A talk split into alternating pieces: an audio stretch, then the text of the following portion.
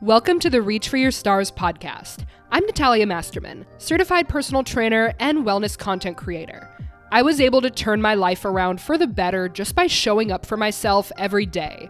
I believe everyone has the power and the worthiness to create a life full of purpose and fulfillment. In this podcast, we talk about the infinite possibilities and benefits that come from taking ownership of your life. And because showing up for yourself looks a lot of different ways, we'll be covering quite a variety of topics like mental health, fitness, nutrition, career exploration, money management, travel, friendships, relationships, you name it. In the Reach for Your Stars podcast, I wish to empower you to take creative control of your life and to show you that doing something great for yourself is never a waste of time.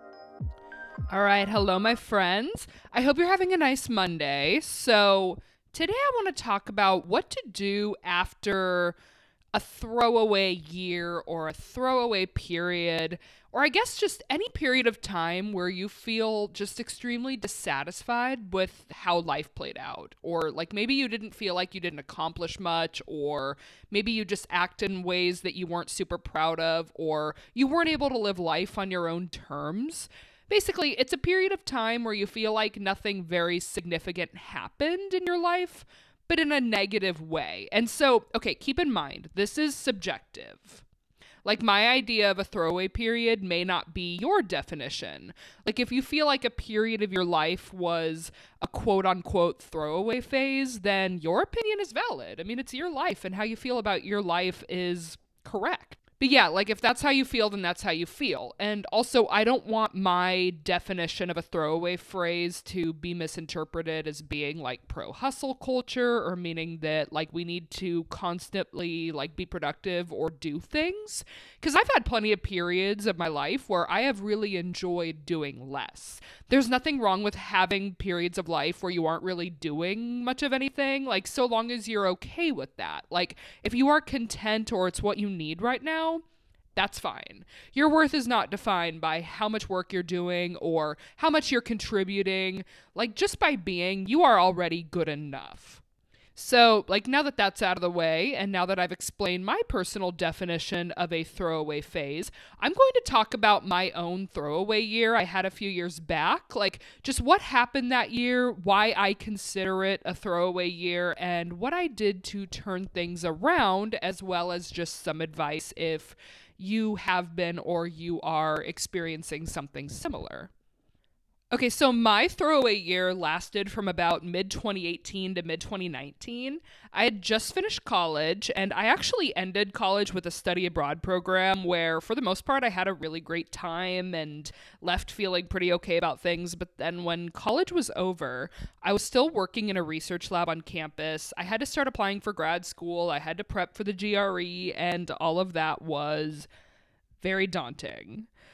I did take the GRE. I did apply to grad school. I had a couple interviews and I just wasn't really happy with any of my offers or my options. And also, I ended up getting caught in a very toxic battle for an undeserving man's validations. So, a couple months after I graduated from college, while I was applying to grad school, I met this guy. Like, we were kind of part of a similar community. I thought we hit it off, and we did. But after a while, you know, he just lost interest and he had like sights set on a lot of other women. And I had some really deep rejection wounds that I hadn't healed. And so instead of just doing what I should have done, which is just, you know, move forward, I just kind of kept fighting for his attention and his validation, which worked sometimes. I mean, he'd give me attention for a while and then he'd ghost, and then the cycle went on and on. And I was just fighting this losing battle for a guy who was not worth it. Like who was a very troubled person who didn't even know how to love himself. So how could he like ever give me or any woman the care they deserve? Plus, I was just kind of making a fool of myself on social media and was just acting in a way that wasn't aligned with my best self. I felt very disconnected from myself. It was hard for me to be present at work, to be present in my friendships. I just kind of spent all day staring at my phone because I hated my reality so much and I could not be present for the life of me.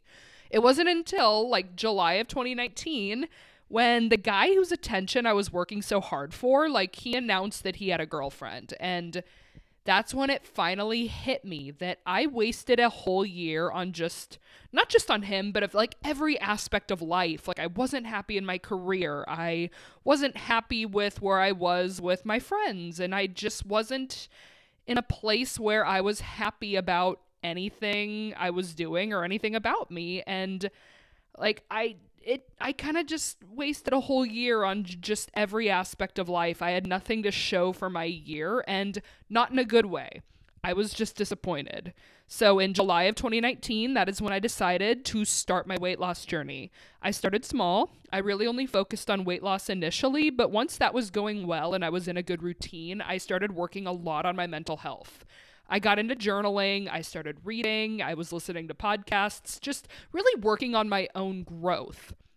This self development journey led me to switch career paths and it led me to become a personal trainer. I was finally doing work that really fueled me. I also I fixed my financial situation. I paid off $6,000 in debt and got my own apartment. I healed some of my friendships and made some really beautiful new ones. And I learned how to handle rejection better in my dating life and just definitely had a better sense of self worth. So I didn't put up with the same BS that I put up with before. While my throwaway year was difficult, it was difficult in the moment, and it was even harder to take a good look at myself and take accountability for the fact that it was all my doing. But ultimately, it led me to where I am now. And for that reason, I have no regrets. You need contrast in life, and you can't appreciate the highs without really feeling the lows. I got to a point where I was totally over my own bullshit, so I did something about it, and now here I am. I'm happy to say that I haven't had even close to a throwaway year since, and I'm actually really proud of how far I've come. So, as someone who had a throwaway year and got through it and is now in a much better place because of it, I want to share a few of my tips for moving on from any type of throwaway phase so that you can make the most out of a not so great situation. I have five tips for you here. Tip number one accept it. Like, come to a place of acceptance of your throwaway phase because you can't change the past and dwelling over it isn't going to do you any favors. So, come to a place of acceptance and forgiveness with yourself, which may take some time, but just don't beat yourself up. Once you've acknowledged the throwaway phase, you can then do something about it. Tip number two is get to the root of the cause. Why do you consider this to be a throwaway season of life? What did you do or not do that made it be this way?